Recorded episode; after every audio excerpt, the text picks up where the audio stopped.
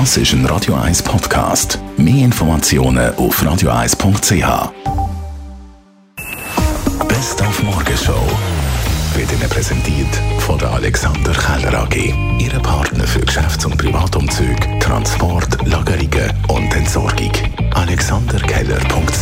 Heute haben wir in unserer Rubrik «Weisst noch» über das Abenteuerdrama Fitzcarraldo geredet. Der hat wurde Anfang 80er im Dschungel von Peru berühmter als der Film selber.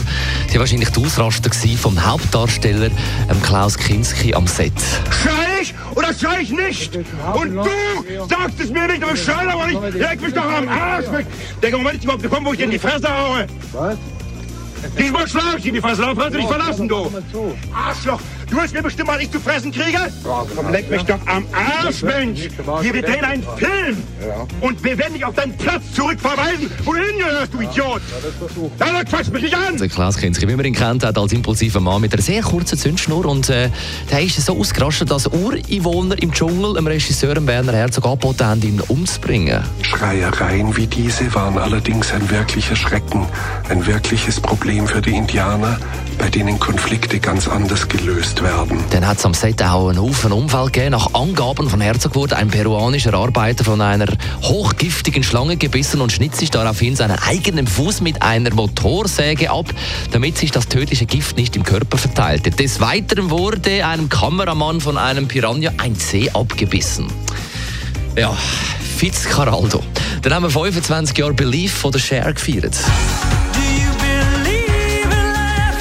Erschienen am 19. Oktober 1998 mit einem Effekt, den heute quasi alle einsetzen, die nicht singen können. Also besonders im Hip-Hop der Fall. Autotune, sagt der USA-Korrespondent Sören Gies. Das Verwandeln von Gesang in so eine Art Roboterjodeln mit der Software Autotune. Fürs dezente Ausbügeln kleinerer Gesangspatzer gedacht. Bei Belief wurde Autotune wie eine Art Holzhammer zweckentfremdet angewendet und so dieser Effekt erreicht, der die Gemüter bis heute spaltet, aber massenweise Nachahmer fand. Naja, und Cher bescherte ihr erst davon im Dancebeat angetriebener Elektropop-Song ein völlig neues Publikum und ein neues Karrierekapitel. Die Morgenshow auf Radio 1. Jeden Tag von 5 bis 10.